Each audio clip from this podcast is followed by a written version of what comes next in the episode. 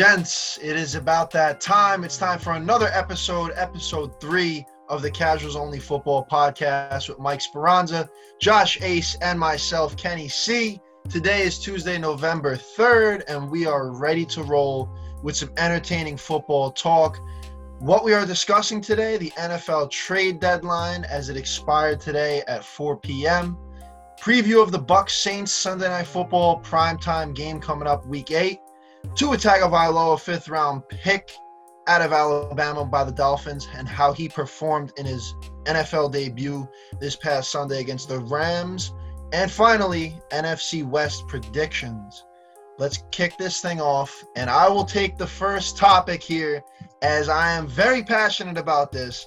Who should have made a trade at the deadline? The Green Bay Packers, hands down, in my opinion, should have made a trade. I'm a diehard cheesehead. For those that don't know, I haven't really got to talk about my Packers yet. Ace talked about his Steelers. Mike talked about his Titans. But here we go. It all started with this year's draft. GM Brian Brian Gutekunst caused Aaron Rodgers to have an unhealthy amount of scotch in his system. Instead of getting some extremely needed help, like a viable weapon for Rodgers outside of Davante Adams, doesn't go with that could have went with defense, got and, and gotten a linebacker, did something to help out the run defense after how they got destroyed in the NFC Championship game by Raheem Mostert. But no, he goes with Jordan Love, a future quote future quarterback on this team. Second round comes, I'm thinking, all right, maybe we can, maybe Michael Pittman will fall. He wasn't there at our pick, but maybe Denzel Mims, even Devin Duvernay, like the Ravens got. But no, he goes with a running back after we already had one of the po- most potent one-two punches in the league in Aaron Jones and Jamaal Williams. He goes with AJ Dillon out of Boston College. So let's fast forward now to this deadline, where still two of the most looming things on the team are the run defense and another weapon for Aaron Rodgers. Now, obviously, this offense, second year in LaFleur system, Rodgers has done great. They've made excellent strides, and he's made the younger guys around him look better, like Allen Lazard, MVS, etc. But it would have been a huge boost for a team that's trying to make a run to go actually deep in the playoffs and make it to the Super Bowl again. In getting a guy like Will Fuller, all that talk the whole week about him, or even Kenny Stills, because the Texans seem to be shopping half their damn team away. But no, they don't go with either of them. They sit quiet. They don't make any moves. Look, I get the cap situation. We have six million to work with. 2021, there's going to be some big contracts that we need to address. Aaron Jones, Linsley, Bakhtiari, Kevin King. So the current situation with that, like that's a 2021 problem. For me, it's we're in a win now mode with Aaron Rodgers. This is a guy that's fed the hell up. And to not even go out and get another weapon for him because look, even if you don't address the defense with the trade deadline here and you get another weapon on offense, eh, there's obvious holes in this defense right now and injuries do play a big part. But if you have a potent offense and a, a decent defense that can hold its own, you are you're in great shape. Look at the Chiefs last year. I mean, Patrick Mahomes, if you're putting up 30 plus points, you have a good chance of winning games. Now, the other option we could have went with is what I said, the run defense. Crazy stat for you fellas before I wrap up my my my banter here. Look in the LaFleur and Pet, Patton era, Mike Patton, the D coordinator, the Packers have allowed 1,063 rushing yards in the six total losses of their era, 177.2 per game. That is a problem. Dalvin Cook this past Sunday, thrashed the defense. 163 yards on the ground, three touchdowns on 30 carries. Absolutely destroyed. You could have drove a dump truck through that defense. You got Kirksey coming back, linebacker Christian Kirksey. We got him for a one-year deal, but he's banged up. Definitely could have used some help at linebacker. Kamal Martin, our fifth-round pick, now has COVID. I wouldn't even have minded Avery Williamson, the, the vet from the Steelers, even though he didn't play last year. I would have I would have taken him. And you really think that Kingsley Kuechly, second year DN, and Dean Lowry are going to do much for this run defense? Clearly not. That's my take. The Packers are the loser. All right, so I'm just going to review a couple of the trades that were made, and then I'm going to get into the biggest loser of the trade deadline. So, first of all, for Mike's team, Desmond King, the slot corner for the Chargers, went to the Titans in exchange for a six round pick, possibly a player. Um, he's a great slot corner. Titans passing D has been really bad, But with him, Desmond King going there and Adoree Jackson, they don't have to put Malcolm Butler in a fast dude, which he's obviously better against the slower physical dudes. Hopefully, it'll make this Titans passing D improve a lot. Avery Williamson on the Jets got to the Steelers from a winless team to an undefeated team. So great move for him. He posted on Instagram celebrating by a taxi. Uh, really good run defensive linebacker. Not good against the pass, and our our linebackers and the Steelers are terrible against the pass. So hopefully, you know, he's better than Williams. So hopefully they can guard the pass, keep him out of third and long scenarios, get some rotation in so our linebackers aren't tired. But Kwon Alexander just went to the Saints for a fifth round pick. 49ers did a good job at clearing up cap space. Hopefully, the Saints defense has been terrible. I think it's a good move. He has missed a bunch of tackles, but this defense has to go somewhere because they're getting absolutely destroyed. Um, trade deadline, I'm going to agree with Kenny here. I'm going to go with the Packers. But for me, it's not about the offensive weapons, it's about their run defense. Like all the teams right now, I think the Bucs are Super Bowl favorites right now but they don't have a weakness in their defense like the Packers do in their run D. I think Rodgers, as good as he is, can get it done with no matter what talent he has. I think you just got to get a linebacker. You got to get a defensive end, something to help this run because teams teams know they're good against the pass, so they just run it down their throats. And I'm done with that. Yeah, both of you came up with some really good points. Ken, I definitely want to talk about the Packers. I got a lot to say about them. Oh yeah. I mean, we'll see how this Thursday night game goes, but yeah, this is more. This is not really a popular. Not nobody's really talking about this team right now, but I thought that the Jets did a good job being sellers. Joe Douglas is starting to get rid of prior GM signings, mm-hmm. mainly Le'Veon Bell. Avery Williamson was in the final year of his contract. They were able to get something out of him. McLendon, an older player, were able to get something out of him. Then with Jamal Adams, they they received a whole lot for him. All in all, they got two firsts, a third, and then a couple fifth round picks for all the trades they've made. That's solid draft capital right there. Um, unfortunately, they got 40 million in dead cap this year due to release and trades from Adams, Bell, Trumaine Johnson, and Enunwa. So Douglas is getting rid of guys that were given big money, and in Adams' case, someone who is going to get a lot of money. So he's taking the weight this year with all that dead cap, and he's cutting bait early and honestly right on time. Bell's contract was still going up in the next couple years. Adams wanted a lot, and like I said before, Williamson he was in a contract year. But even with that dead cap this year, they're set for 80 million cap space next offseason and all that draft capital that they have. I thought they did a good job just understanding the position they're in and receiving things in return. First things first, I know Jets Nation will agree with me. Gase has to be fired, but I've liked what Jim out. has done in his in his early tenure, and Jets fans should be excited with him. All right, so now going on, we have the Saints versus Bucs Week Nine preview. For this game, I'm going to go say outright, I'm picking the Tampa Bay Buccaneers. Yes, they had a pretty, pretty bad game against the New York Giants, but Chris Godwin is going to be back. Hopefully, Antonio Brown will be on the field.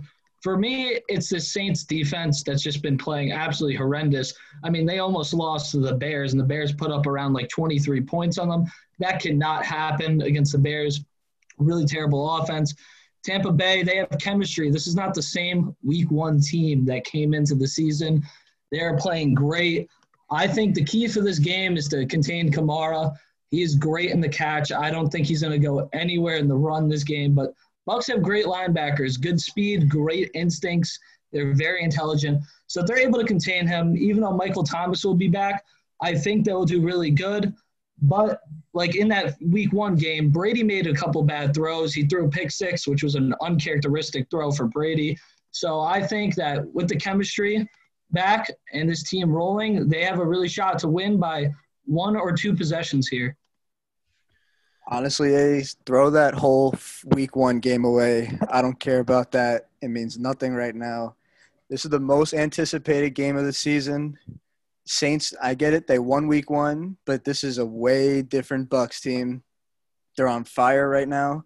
I don't care about last night's game. That offense is on fire.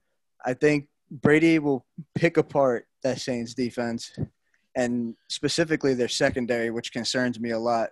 Even though they have players back, I don't know what's up with Lattimore after having, you know, such a good start to his career.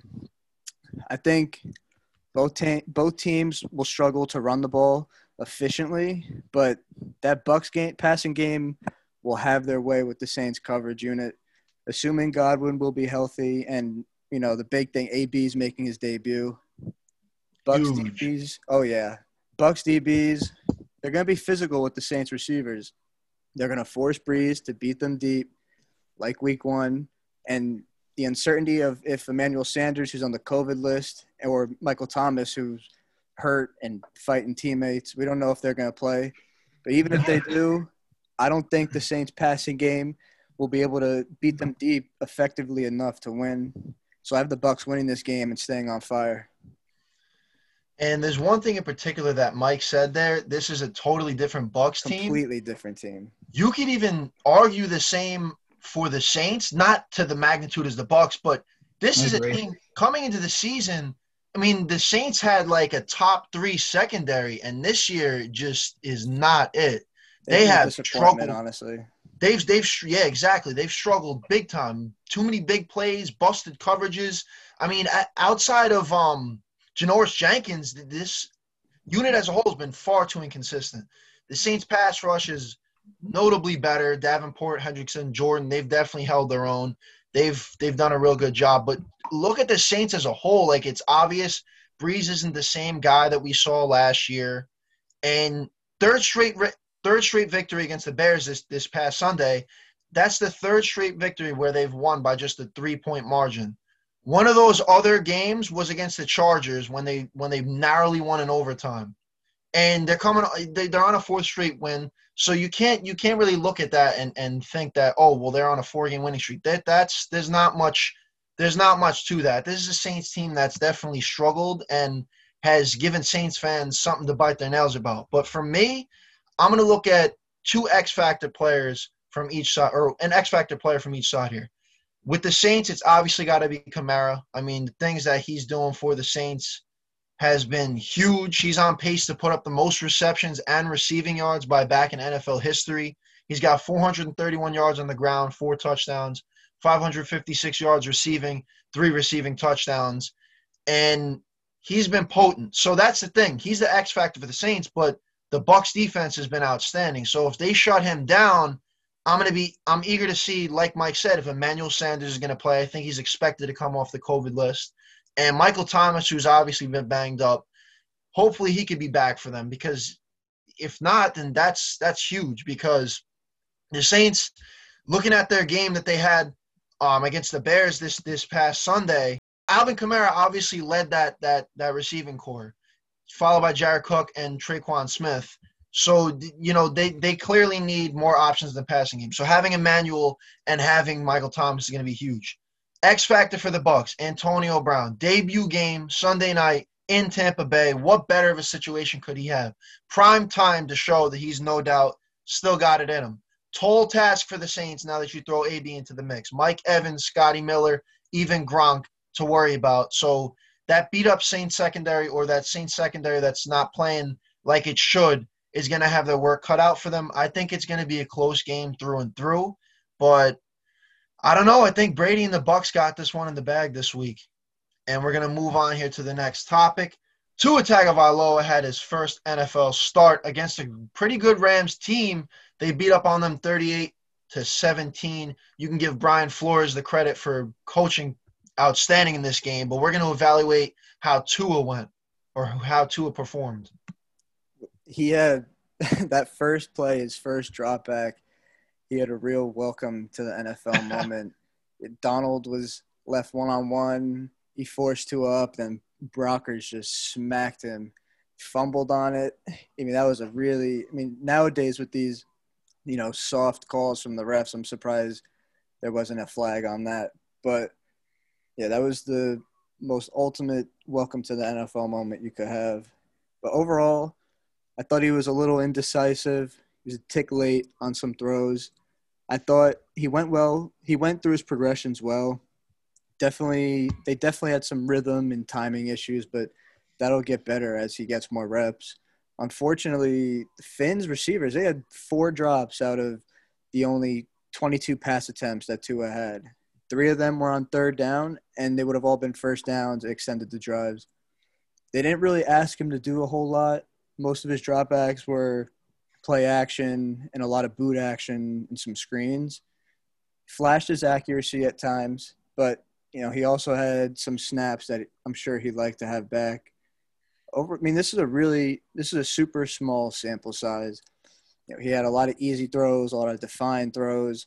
They ran more than they passed, but they didn't run very efficiently. Only 2.2 yards per carry, because of you know how the game went they only had 48 snaps on offense. League average is about 60.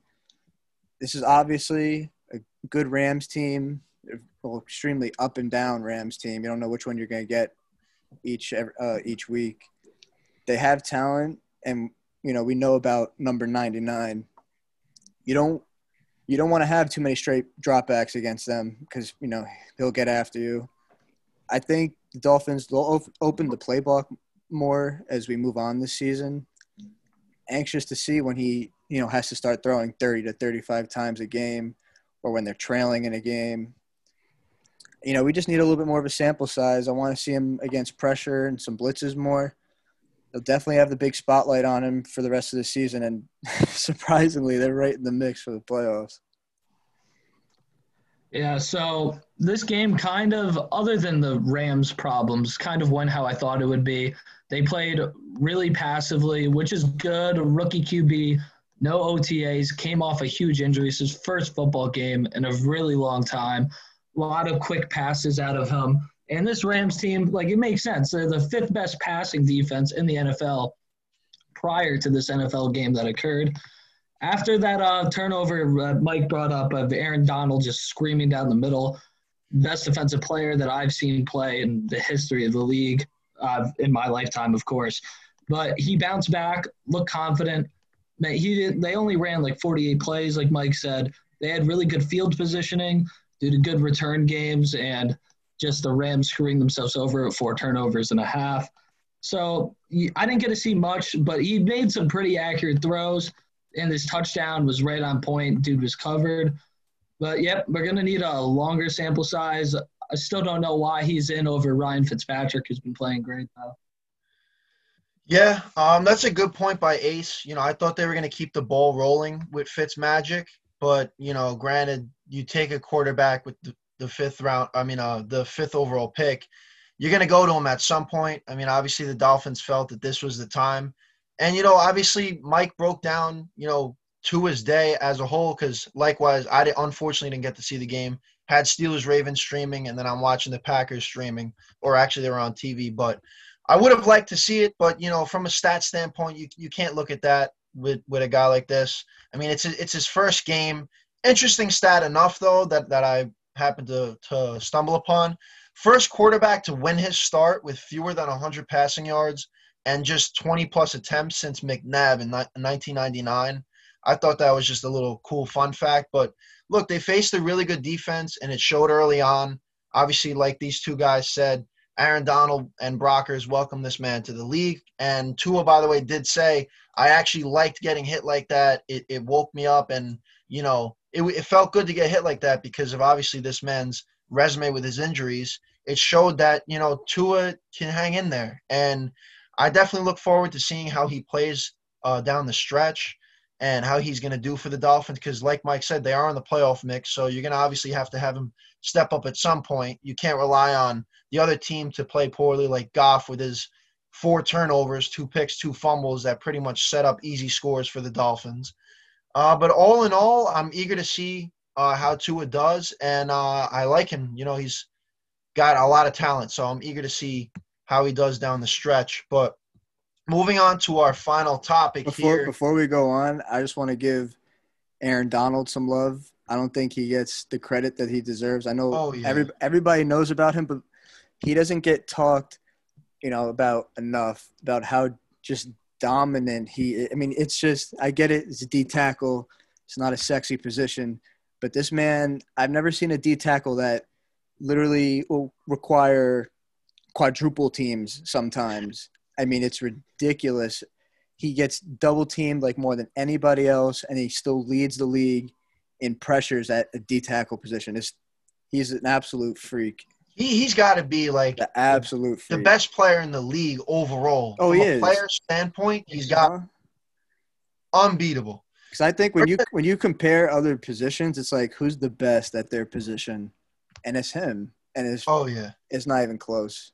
Easily. And we're going to stay right into this division into the next topic, and that is our NFC West predictions. Obviously, we had that Niners Seahawks game this past Sunday, which ended up being a Seattle blowout. But uh, I'm going to take the stab here. Look, I know you two fellas are probably going to go with Seattle to take this division, but there's just something about the Cardinals, and even if it comes back to bite me, I'm fine with that. But there's something about the Cardinals that I like.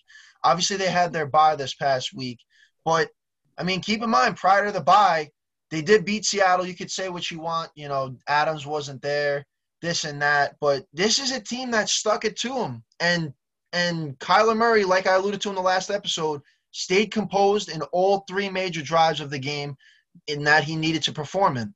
And they kept DK Metcalf in check. Two catches, 23 yards. Meanwhile, this past Sunday, he burnt the Niners. I think he had like 161 yards and two touchdowns, completely torched them. So that's definitely something to note. And at the trade deadline, or prior to it, I think it was a couple days ago, they acquired Marcus Golden from the Giants for a 2021 sixth round pick. I think that's honestly a decent pickup. 10 sacks with the Giants last year, led that team. So for a defense that actually ranks 10th in the league, and they've allowed the fifth fewest points per game, they're also fourth in the league for third down. 19 total sacks in the season. That's among the best in the league, or up there, top five, top 10, top top 10, excuse me, type of caliber. Haason Reddick's played great for them. And you throw Golden into in there, and it gets even better. We all know about Budda Baker. I mean, this guy's playing like an absolute stud this year. Pat Pete, Dre Kirkpatrick, to name a few more. Byron Murphy, another young guy in there. Their offense, they average 29 points a game, ninth in scoring, and second in yards. Edmonds, he has played great for them throughout the season, even without Kenyon Drake. So I'm just liking what I see by from the Cardinals, and they, I'm eager to see how they play against Seattle in their next matchup, which is a primetime game on November 19th. They, their next two games are winnable the Dolphins and the Bills, two very winnable games. And then they have the Cardinals after that Seattle Sunday night game, then the Rams and the Giants, all very winnable games, and then the Eagles. So this is a team that I honestly see. I could see winning the division. Seattle's got their problems on defense. I know they got Dunlap, which is a pretty nice addition, but all in all, if Russ has to put the team on his back and Metcalf has to put the team on his back towards the end of the season, like we saw last year, I don't know how far this team can get. In terms of winning the division, it's definitely possible. I think it's going to come down to the wire between the two of them. So, like Kenny said, I have the Seahawks taking this division. Not necessarily that I think the Cardinals are bad. I just think the Seahawks are better. Going over just like a brief, brief recap of last game, Russ had four touchdowns in the mid 200s of passing yards. Yes, Richard Sherman was out, but he absolutely did great. DK killed me in fantasy, and I was really pissed off about that. Um, but the injuries to the 49ers, to Garoppolo and Kittle, ultimately have made me put them out of the playoff race completely. I do not see them winning that much the next games. Obviously, Shaquill Griffin, a really good corner, and Jamal Adams should be back. And also, uh, Seattle's nickel corner will be back as well. When this team is fully healthy, it, this is a different team. This is a top three team in the NFC. Um, Carlos Dunlap, the signing, don't think he's elite. He's a veteran, but it, it helps. They have absolutely no pass rush. They need it desperately. So I see it as a good trade. But going over the Seahawks next games, and I excluded division opponents because it's self obvious. They have the Bills, the Eagles, Giants, the Jets, and the Washington football team. I see them winning all those games and losing one or two division games, making them at a record of 13 and 3. I have the Cardinals around 10 or 11 wins, so not too far off, but I just think Seattle is the better team. And the Rams, even though they're wildly inconsistent, like Mike said, it's fumbling the bag versus the Dolphins, they can fight with that seventh seed. with the Bears. I don't think I'm not high on the Bears. Their offense is terrible.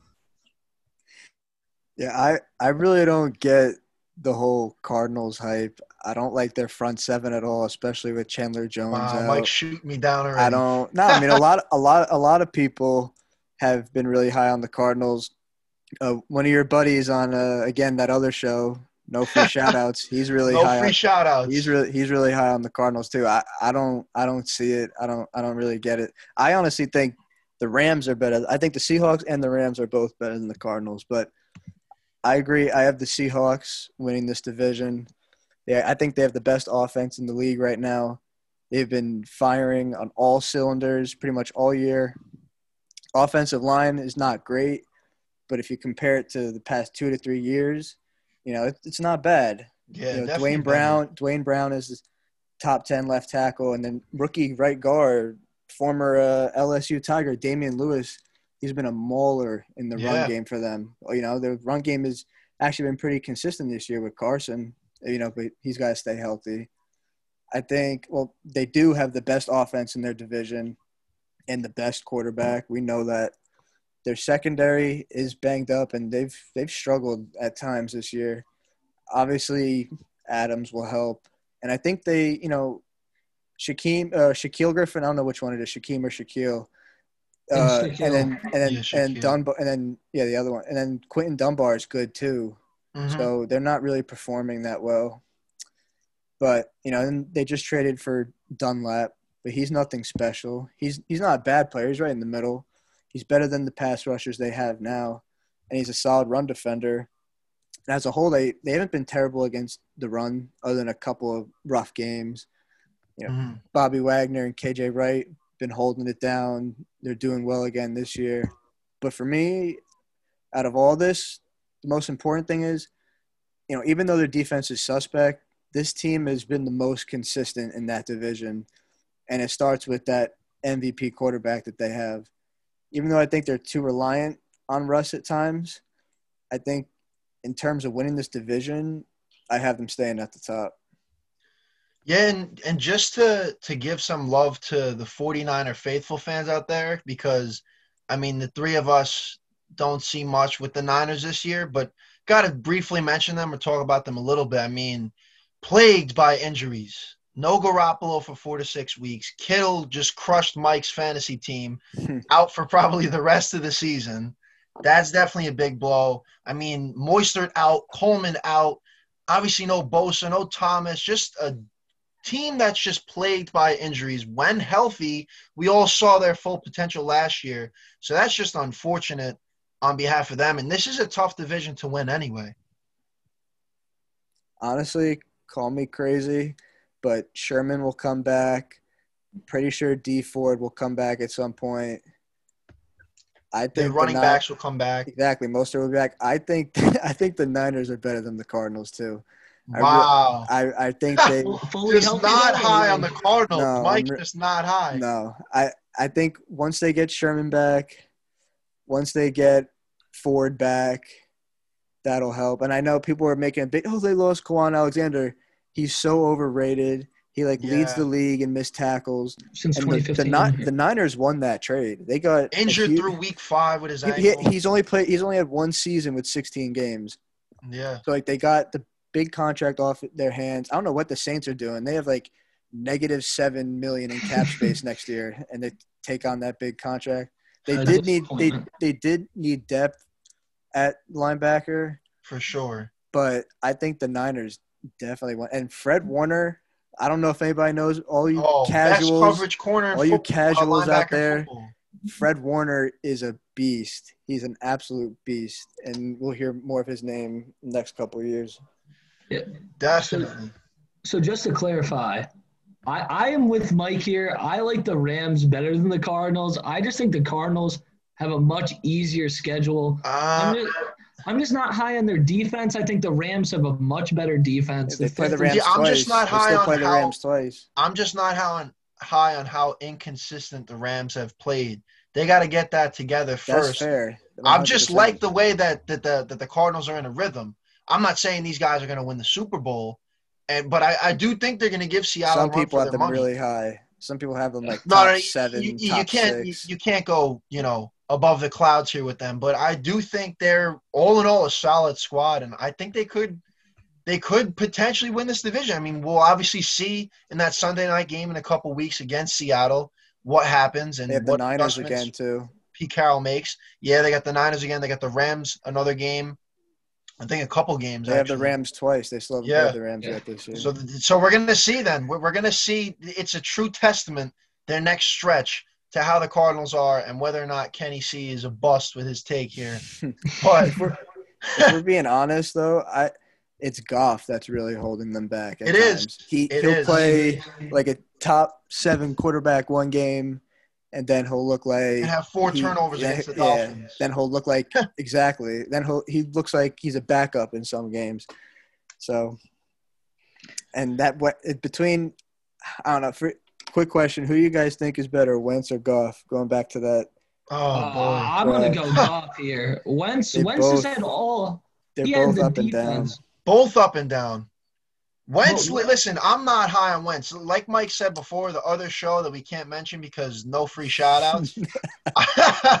I went in on Wentz. I mean, the turnover machine that he's been in that the first drive that they had against the, the Cowboys, the guy scrambles left, scrambles the wrong way, and then instead of throwing the football away, tries to be Superman, like he's gonna magically get through that, get out of that sack, and he fumbles the football. He was terrible in that game. He threw two picks at Trevon Diggs in the beginning of the second half, throws a perfect dime to Trevon Diggs right over the shoulder.